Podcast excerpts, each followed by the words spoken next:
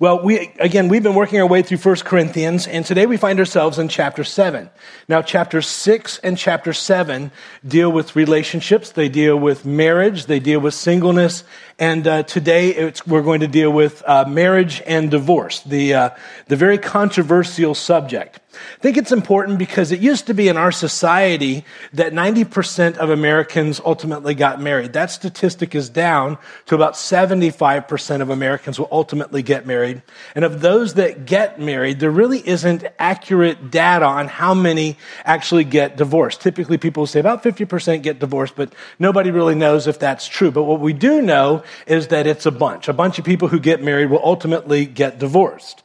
Now, for those who get divorced, that in many cases doesn't end the relationship. There, there's children, there's custody, there's support. Later on, there are graduations, there are grandkids, there are holidays, and so it doesn't really end the relationship. So today, we're going to look at what Paul says about the highly controversial subject of marriage and divorce. And what I, as uh, we go through this today, I'm going to give what I would hold to be the biblical viewpoint.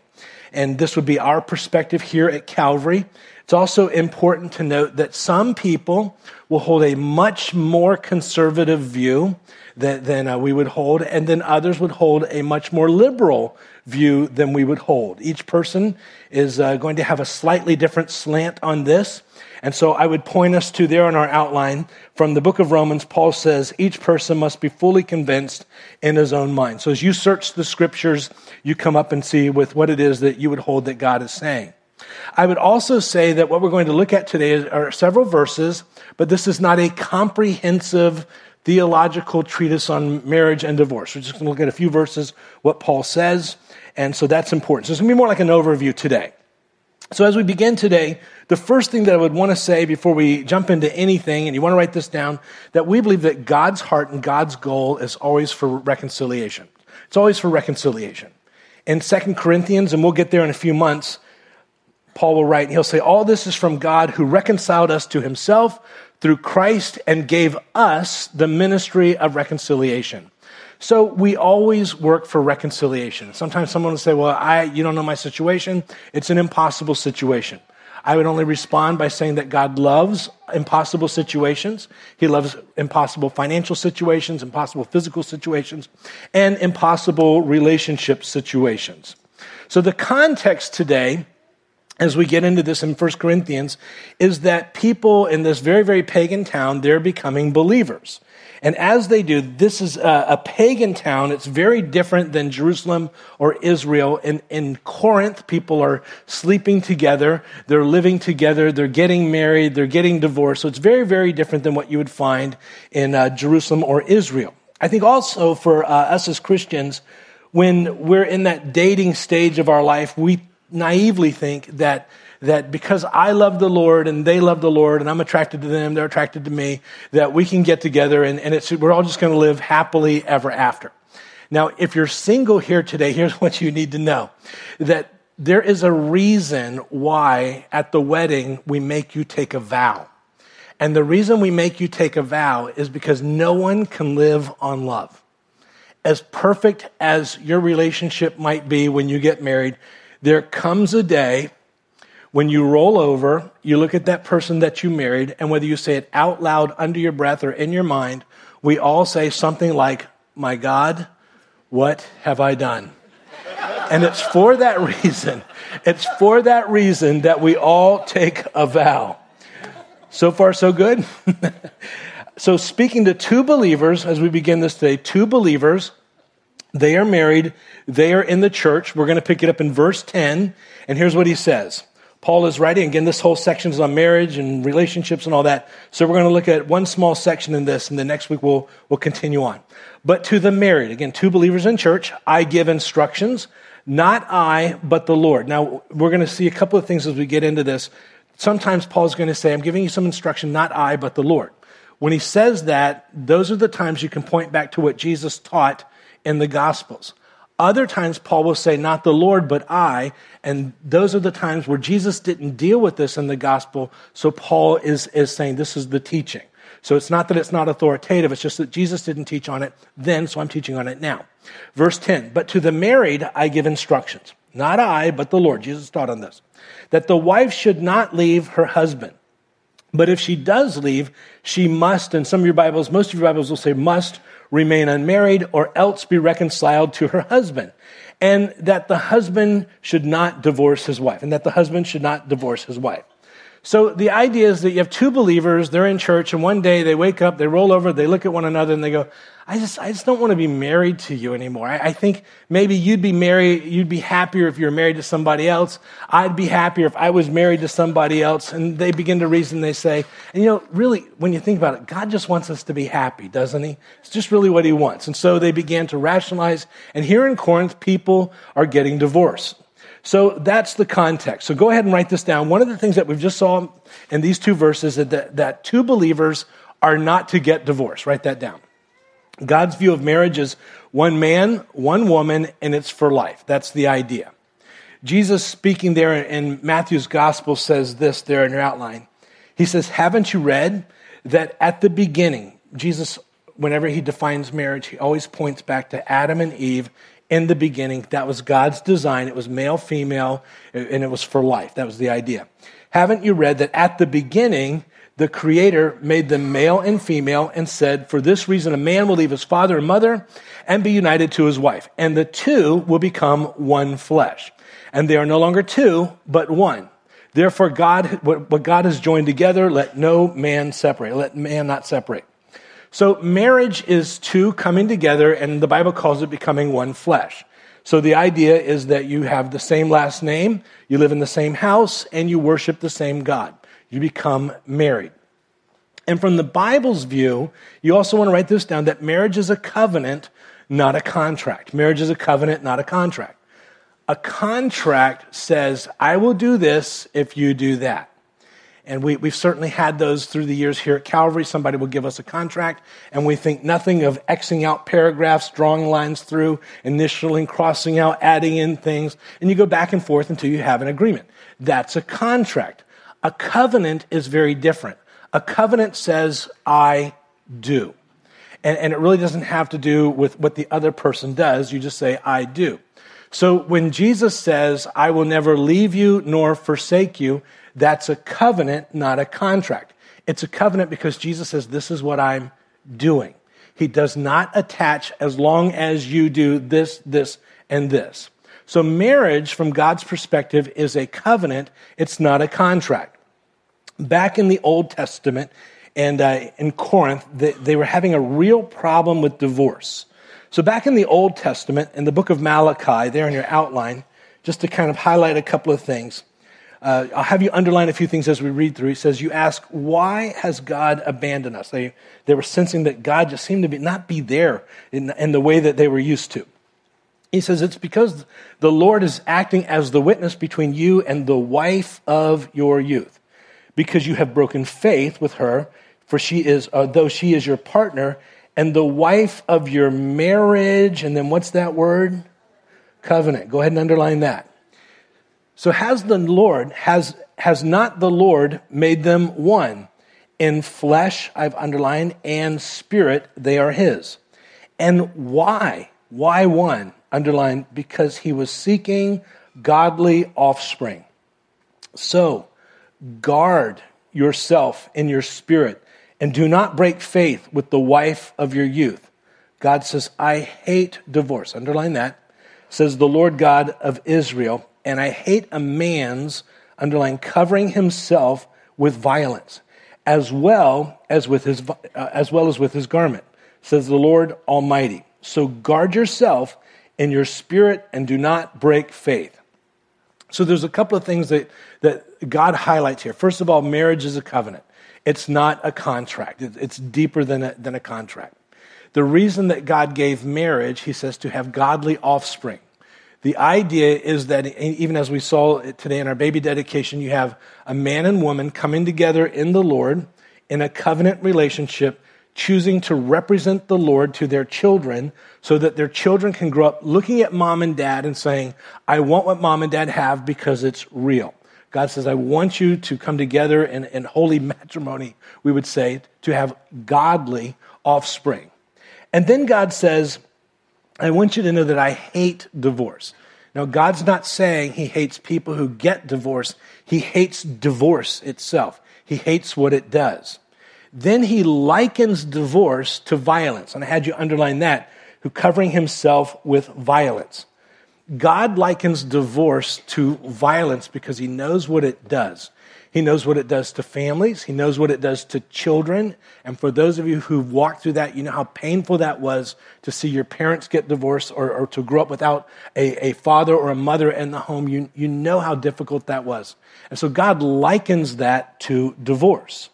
So here in Corinth, as Paul is writing to them, the Corinthians are saying, you know, we have these irreconcilable differences. And so we'd be happier if we were with somebody else. If you've been married more than, say, three or four months, uh, you've certainly learned that uh, you have irreconcilable differences. Is this true? See, in, in my family, when I married Cheryl, I really thought that I was getting a scuba buddy. And uh, we were going to rid the ocean of the lobster vermin Cheryl, on the other hand, she thought she was getting a mall buddy. and we were both sorely deluded. we were not getting what we thought. And, and, when you think about it, God, in his sense of humor, he loves to put opposites together. And I know you've heard me say that, you know, if you're a morning person, then you've probably married, you've married somebody who can sleep till noon and it just drives you nuts. If, if uh, you're somebody who wants to save, save, save, you know, you've married somebody who wants to spend, spend, spend. When it comes to the physical relationship, one of you is like, drop everything, and the other one is like, drop dead. God just loves, loves to put opposites together. So here's what you learn. Here's what you learn, and you want to write this down. Marriage is discipleship. Marriage is discipleship. So there you are. You've got your little devotional discipleship book. You can throw that away because your biggest discipleship project is probably sitting right next to you. That's what God uses to make us disciples. I, I love this verse, and um, there in your outline it says, He was saying to them all, Jesus is speaking, If anyone wishes to come after me, let him deny himself and take up his cross. What's that word? daily. I don't like that word. And follow me. So this is why here at Calvary, they don't let me do a lot of marriage counseling. As a matter of fact, I don't do any marriage counseling. And here's the reason why. I'm 100% of all the couples that I've ever done marriage counseling for, they have all left the church. So they come in and they say, Pastor Dan, would you counsel us? We just really think you could help us. I hear them saying, We're thinking of finding a new church. Could you help us out the door? come on in, you know. So I don't do marriage counseling, and, and so when somebody asks me the staff, I go, no. Now here's why. Most marriage problems come down to this. This one verse, Jesus says, if anyone will come after me, let him deny himself. Most marriage problems come down to one or both partners saying, I want the other one to deny themselves, but I really don't want to deny myself. And uh, then the other ones, sometimes they come in and they say, well, you know, I'm not the problem, but if this one here gets fixed, everything's going to be okay because I'm not the problem. And you've probably heard people like that. And just know that if you're that person saying, I'm not the problem, the other person is the problem, you fix them, we all know who the real problem is. Stuff I don't say actually in counseling. So you'll find that before you got married, everything they did was so cute. I just, I just love the. Did you hear the way he holds that cup, the way that they do that, and don't you just love the way she giggles. It's just so cute. And then you get married, and you're like, could you just shut up? You're just, you're just driving me nuts with that whole thing. Why do you do that? And I, am I the only one? Don't leave me here. so it drives you nuts. So now God does that for discipleship. So at the very best, at the very best Two people love Jesus, love God, one of, you know, all that. Uh, marriage is still, at the very best, two selfish, self centered people coming together. And you don't realize how selfish and self centered you are until you get married. And it's the very thing that God uses in your life to make you a disciple. It's what He does to work out those rough edges in your life. Now, if you're really selfish and self centered, and marriage isn't doing it, God says, All right, let's add a couple of kids to that mix. And then you go on from there. And if that doesn't work, He adds more, apparently. So, the context here is two believers who say, we just, we're just not getting along. We're just not getting along anymore and we want out. So write this down. When Christians divorce, they're to stay single. It's two Christians. When Christians divorce Christians, they need to stay single. So the question is, are there exceptions? Are there loopholes? Are there ways around this? So I want to give a couple of possible thoughts here and you want to write this down. First of all, uh, one possibility is death. Write that down. It's been our experience here at Calvary that nothing ends a marriage like death. Which leads to the obvious question that you're asking can I kill them? No, no, that would be murder. It, it has to be natural causes, okay? So, ladies, you just start feeding him bacon three meals a day. It'll take time, but you'll get there. And he'll die happy, by the way. So. I know that tomorrow I'm going to get an email and say, Pastor, we went out to lunch afterward and she ordered me a bacon, lettuce, and tomato. She said, Yeah, get the bacon burger. So that's one way that the marriage ends, and then you're free. Number two, and you want to write this down sexual immorality. Sexual immorality. And from the Old Testament, back in Leviticus, it says if a man commits adultery there in your outline, both the adulterer and the adulteress must be put to death. And the idea is that God takes this very serious, very serious. But again, what you notice is that death is what ultimately ended the relationship. However, in the New Testament, in a very different culture, immorality was not punishable by death. So I want you to notice what Jesus says. In the New Testament, it says, And I say to you, whoever divorces his wife, except for immorality, and that word there is porneia, and marries another woman, commits adultery. I'm going to come back to this verse in a minute, but I, I wanted to highlight that word porneia for a moment. The word porneia, in most of your translations, it will translate as immorality. Porneia is, is one of those words that covers a wide range of sexual behaviors, activity, anything outside of the bonds of marriage porneia is the Greek word from which we get the English word pornography. And so it would encompass that. So, so here, here's the idea any sexual behavior outside the bonds of marriage has the ability to kill a marriage, it kills trust, it, it, it, it just destroys the relationship. And so that word porneia doesn't just mean adultery. And that's important because every once in a while a guy will come in, this happened several times, but a guy will come in, he'll say something like, Well, Pastor, she can't really divorce me. I mean, I didn't commit technical adultery. I mean, we did some things, but we didn't do that. So technically, I didn't commit adultery. I don't know how it is in your family, but I don't have to commit technical adultery to be technically dead.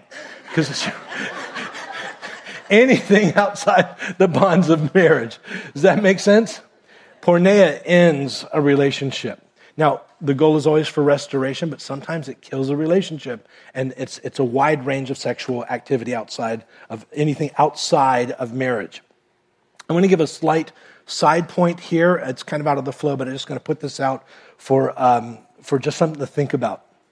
In verse, in that passage we just read, Matthew 19 9, he says, I say to you, whoever divorces his wife except for immorality and marries another woman commits adultery. Uh, one of the things, it, it's almost as if it's assumed that if you do divorce, you're probably going to remarry. In the Old Testament, in Deuteronomy, it says this on your outline. It says, When a man takes a wife and marries her, it happens that she finds no favor in his eyes because he has found some indecency in her, and they would debate what that is. He writes her a certificate of divorce and puts it in her hand and sends her out from his house. And she leaves his house and goes and becomes another man's wife. So in, in the Old Testament, when a, a couple got divorced, it was the man, he would write a certificate of divorce and he would hand that to her, probably one of those awkward family moments, you might say. And so he would give her the certificate of divorce. And the reason for that would be, first of all, for her protection, so that when she goes out, nobody could accuse her of immorality. She would say, No, I have a certificate of divorce that my husband gave me. That would be the first reason. The second reason would be when she marries somebody else, the first husband can't come back and say, What are you doing with my wife? No, no, you gave me a certificate of divorce. You said that we are done, and here's the certificate. But the idea here in that passage is that when that divorce decree was given, it was just kind of assumed that she was going to go and have to marry somebody else. Now, because of that, Bible scholars, as they debate this, one of the things that you'll hear them say, even as they, in the commentaries and in the translations, where it says she must remain uh, single, however it says it, she must remain, there are others who translate that because that word must can be translated very emphatically or more suggestively. And I'm not making a statement about here, I'm just pointing out one of the theological debates out there. So some of the translations will translate this verse in this way. They're in your outline. In verse 10, it will say, A wife shouldn't leave her husband, and if she does, she should stay single or make up with her husband. The idea that, that um, it, it's more suggestive that you do that. Now, we would hold that it's more emphatic, but I would say this I would say if somebody, if they're not obeying the Lord in staying married and they decide to disobey the Lord and get divorced, they're probably not now going to obey the Lord and remain single. So you, you just put that out there. Make sense?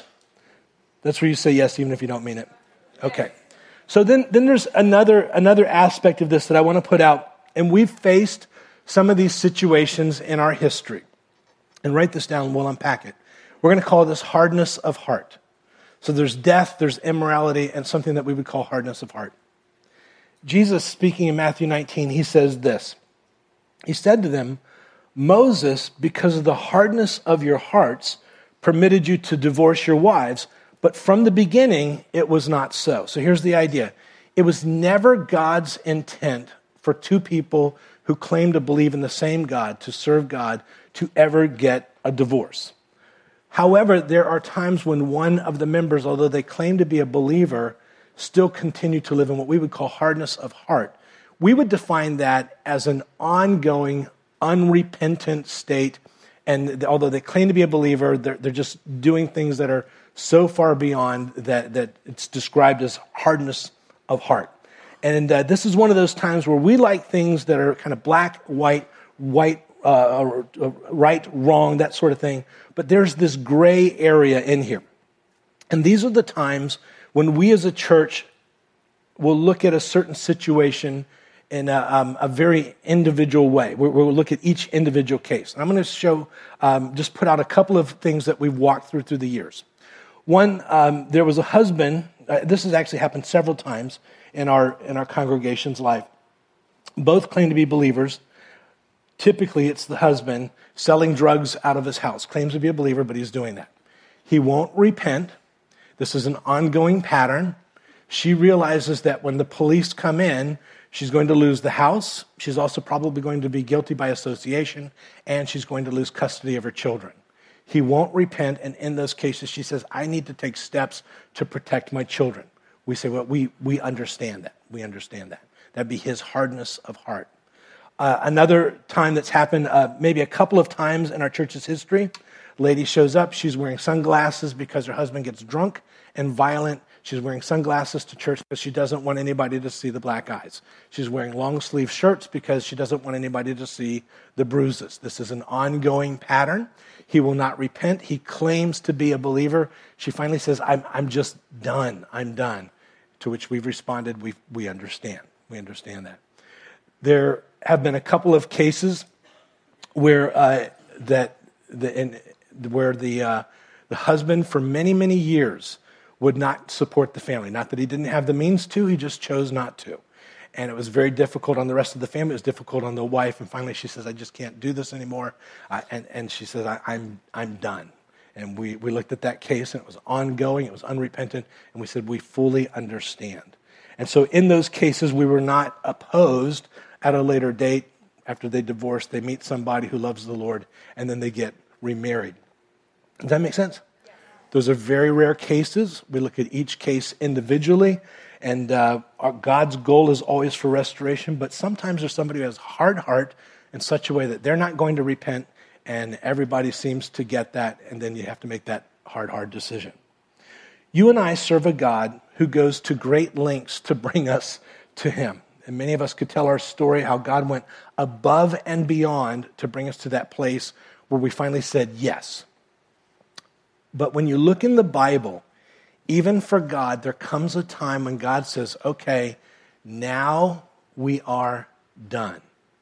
There are times when we've encouraged one member of the family to say, there is no repentance, give time, but at a certain time you need to make a decision, decision to say, we are now done. One case in point that you see in the Bible is the story of Noah. There in your outline, we all know the story says, And the Lord said, My spirit shall not strive with man forever, for he is indeed flesh, and his days shall be 120 years. What that means is God says, I'm giving man 120 years to repent.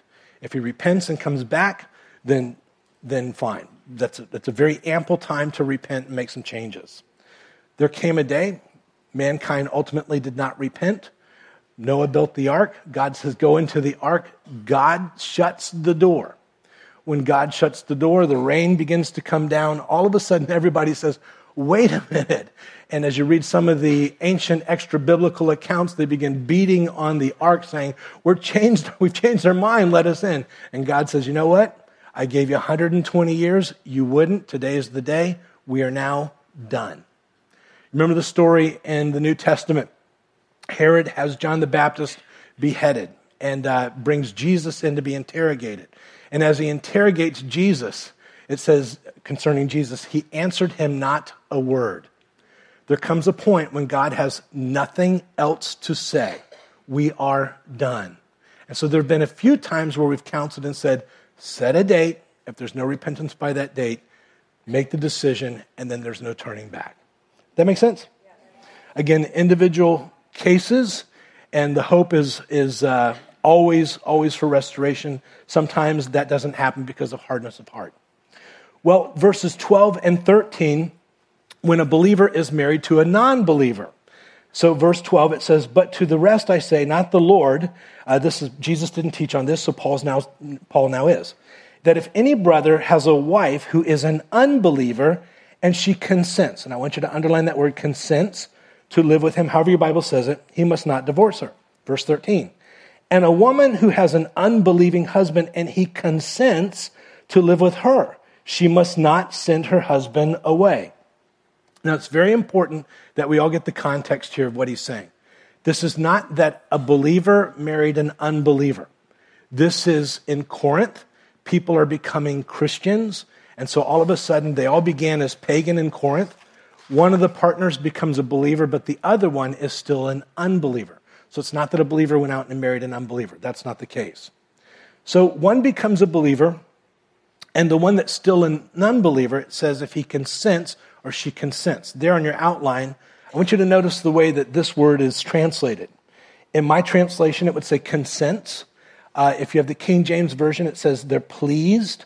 If you have the New Century Version, it would say happy.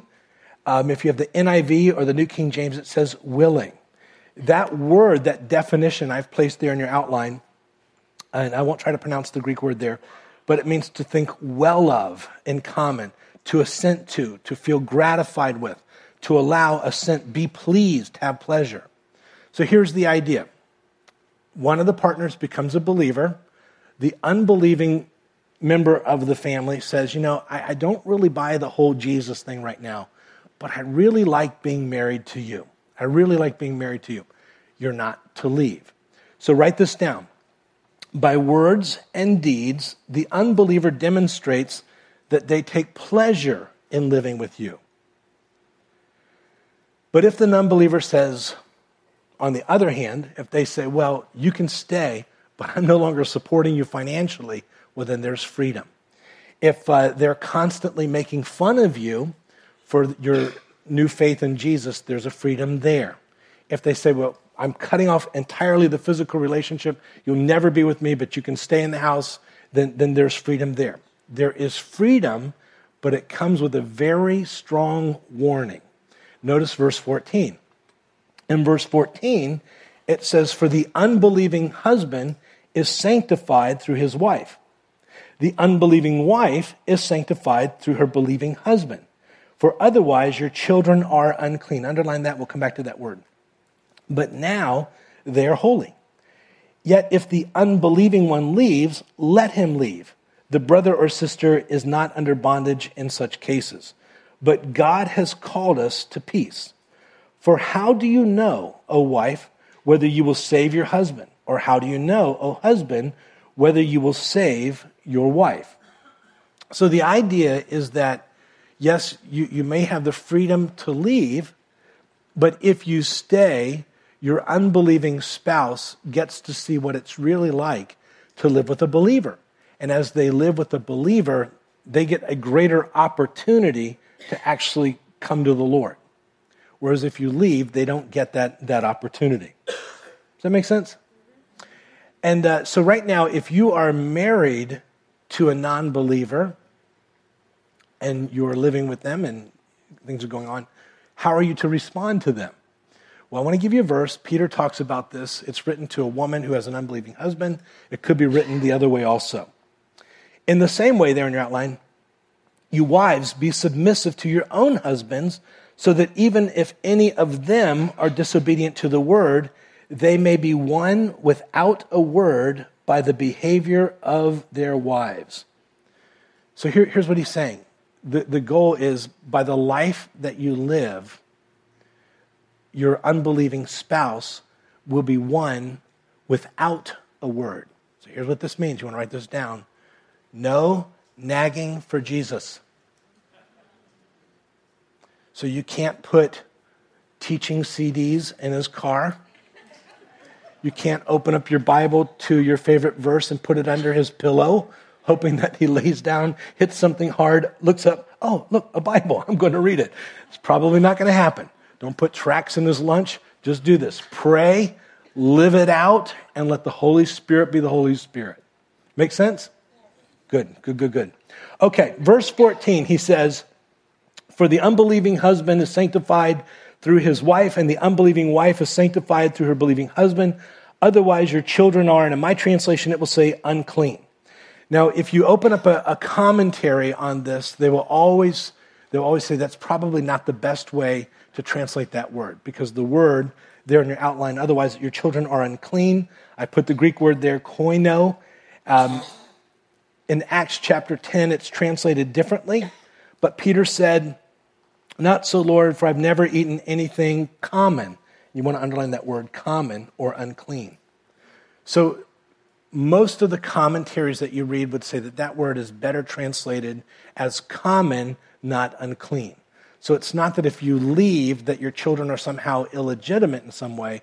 The idea is that they are common in the sense that apart from your presence as a believing parent, they only have the opportunity to get to know the Lord as anybody else would. But your being there in the family, living out your faith, even with an unbelieving spouse and an unbelieving family, gives them a greater opportunity. That's the point. Verse 15, he says, Yet if the unbelieving one leaves, let him leave. The brother or sister is not under bondage in such cases, but God has called us to peace. So when it says let him leave, and some of your translations will say let him depart, I want you to write down is a command. Let him depart is a command. You can't hold them there if they don't want to be married to you now as a believer, which was very common in that New Testament in that New Testament time. Paul the apostle, the Bible tells us that he was a rabbi, and as a rabbi, you had to be married for anybody to consider you to be a rabbi. Paul uh, was also a member of the Sanhedrin, the ruling leadership there in Jerusalem and Israel. In order to be a member of the Sanhedrin, you had to be married. So most people, when Paul says, you know, I'm single, most people hold that when Paul became a believer, his wife divorced him. And that's, that's the, the most common thought there. So again, this is a, a very controversial subject. Did you find it at least interesting? Good. Nobody threw anything at me, so we did good. That's good. God's goal is always for restoration. Sometimes that doesn't happen. It's always easier when it's a black and white situation, but sometimes it's gray, and on those things, we always handle that on an individual basis. So next week, we'll pick it up in the next topic. Let's go ahead and close in prayer. Heavenly Father, as we wrap this up today, first of all, I'm, I'm thankful for your grace and your word and uh, how you speak to each and every one of us. And so today, maybe for some of us, you've spoken and you've said, hang on and hang in there and represent me in that very difficult marriage. For some, we're no longer in that marriage, but we've been walking around with a great deal of guilt. And maybe today you've ministered to us through your grace. And I pray, God, that wherever we are, whether it's a difficult marriage or a great marriage, in all cases, that we all purpose to represent you as best that we can in whatever situation where you've called us to walk. If you're here today and you're struggling in a marriage, you're outside of a marriage, there's been some difficulty, you have a prayer request, there's going to be some prayer partners standing by after the service. They would love to pray with you. As we exit the building, you can make your way up to the front, but don't leave here today without that prayer request being prayed for. Father, keep us till we meet again. It's in Jesus' name we pray. All God's people said. God bless you guys. We'll see you next time.